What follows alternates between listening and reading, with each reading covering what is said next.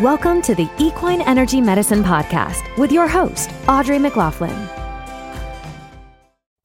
Hey, friends, welcome back to the Equine Energy Medicine Podcast. I'm your host, Audrey.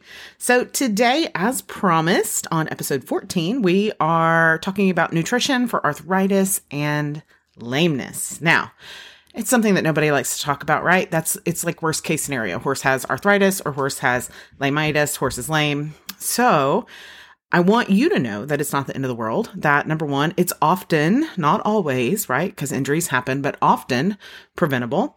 And there is a way to navigate it, even though it probably means your horse is going to be off for a period of time, depending on the um, severity of the injury. But uh, we're going to talk about kind of a core rehab program as well as prevention.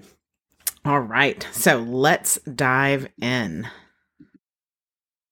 to say that this does not replace, if you have an injured horse, if your horse is um, suffering from arthritis, this does not replace your veterinary care. Okay. So take all of that in mind. All right. Let's start with prevention. The best medicine to prevent arthritis, to prevent lameness, is a healthy forage based diet. And yes, that means your sweet grains, performance grains, all of these things have to go away. Not just your sweet stuff, your unsweet stuff too, really. Um, and I know that getting into a forage based diet can be uh, a little bit intimidating. You can, you know, worry that you're going to spend half an hour every day kind of in that mad scientist vibe. but um, it's possible to do it. It's possible to do it well, and it's possible to do it well no matter where you live. So, it's a gradual transition if you're feeding grain to your horses. It's a gradual transition into a forage based diet. Um, but here's where you start. You start with forage, lots of forage. So usually about one and a half to 2% of body weight, depending on if your horse is a hard keeper, if they're overweight or underweight or just right. Um, and then, and for what is forage? Forage is hay. Forage is grazing, right? Um, and then the second thing you want is a forage based carrier. This is not grain. These are things like, and kind of the best to worst, hay soaked, uh, hay pellets that are soaked, um, beet pulp that has been rinsed, soaked, rinsed, right? Beet pulp carries one, most of the time it comes with molasses on it. It's really hard to find it without molasses. And two, it has a lot of iron in it. And when you're feeding a forage based diet, you're getting away from the iron. Um, number three, salt. Plain old white salt. I prefer white sea salt. Um, technically, you can uh, do iodized salt, but I, I don't recommend it. Um, but you're not looking for pink salt or mineral salt, just plain white salt. Okay. You're going to do one to two tablespoons a day. Um, and more if you have a horse that sweats a lot or your horse is working a lot. Um, you can also offer loose salt, loose white salt, free choice if you have a place to put it out of the weather. Um, there are some differing thoughts on that as far as whether or not you should give it to the horse or let the horse select it itself salt blocks, mineral blocks, whether it's pink, white, or yellow, those are not giving the horse the minerals that they need. And everything in the body works better. Healing works better. Maintenance works better. Energy work works better. Nutrition works better. Literally everything works better when they have the proper minerals. Number four is vitamin E. Um, sometimes you can get a supplement that has enough vitamin E in it. Some do not. You want to have one to two IU per pound of body weight as a minimum. Horses that work more need more. And if you're using a synthetic vitamin E, which I don't recommend, but that you're going to need about 50% more of that due to the fact that it's just not bioavailable. Um, there are some good supplement choices if you have questions about what supplement choices might be right for you. Rather than making a broad blanket statement uh, over the podcast airwaves, I'd prefer if you would just shoot me an email to audrey at equineenergymed.com and I'll get back with you usually within one to two business days. If for some reason I don't get back with you, your email may have landed in spam, in which case I encourage you to reach out to me on Instagram direct message, equineenergymedicine.com. All right. The fifth thing you need, so so far we have forage, we have a forage based carrier, so hay, hay pellets soaked. We have salt. We have vitamin E. The fifth thing is a trace mineral balance. Okay. Um, this is not triple crown. Okay. Stay away from triple crown. It's not grow and win. It is something my performance is, my preference is um, CA Trace Plus or Vermont Blend by Custom Equine Nutrition. There are some other ones out there depending on what country you are in. So if you're in the UK, Australia, Canada, etc., um, give me shoot me an email and I'll make you I'll send you some recommendations there. Um, I also highly, highly, highly recommend um, flax. Right, it either has to be fresh or stabilized ground flax. If you're just buying ground flax that is not stabilized, then it starts to oxidize the minute you grind those flax seeds. Um, so it's a really good way to add some really healthy omegas. It most closely matches the omegas that you find um, in a horse's natural based diet. Omega 3s are huge, huge, huge for uh, anti-inflammatory everything. They're also really good for brain balance as well. So if you have one that is a little imbalanced in the brain, then and we all have one have either have or have had one of those, right? Then um, some flaxseed is really really good for them.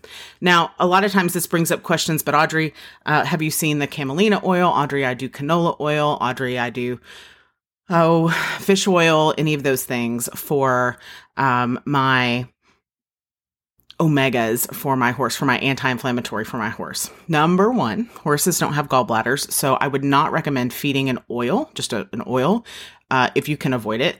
Number two, what when you're what you're looking at in those oils is the omega three to omega six ratio, and flax seed, not flax oil, but ground freshly ground or stabilized flax seed, has the closest ratio to a horse's natural forage based diet, which is what they thrive on.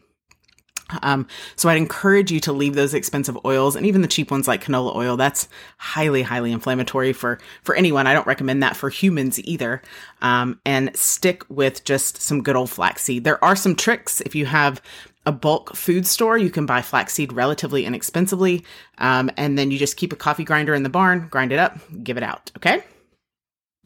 All right. So that is probably your best thing for prevention. Also, it's never too late to start your horse on a forage based diet. Um, our horde, our horde, it feels like a horde sometimes. Uh, my personal herd has, we have, um, seven horses ranging in age from seven to 18. Uh, and they all came to us on a standard, uh, equine diet of grains and sweet feed and canola oil and all this stuff. And they're all transitioned to a forage based diet. So it doesn't, it takes time and patience, right? But uh, it doesn't matter their age or their activity level. Um, we have horses that are injured and horses that are healthy and horses that compete uh, and horses that breed.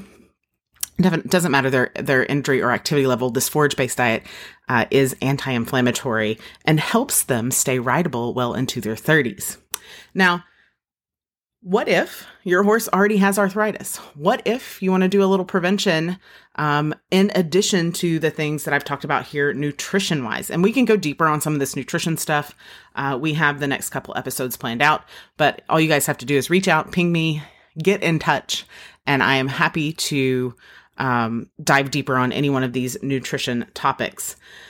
So, when your horse is injured, or when your horse, well, let's let's start with arthritis. When your horse is showing visible outward signs of arthritis, usually that means the arthritis is fairly well progressed, right?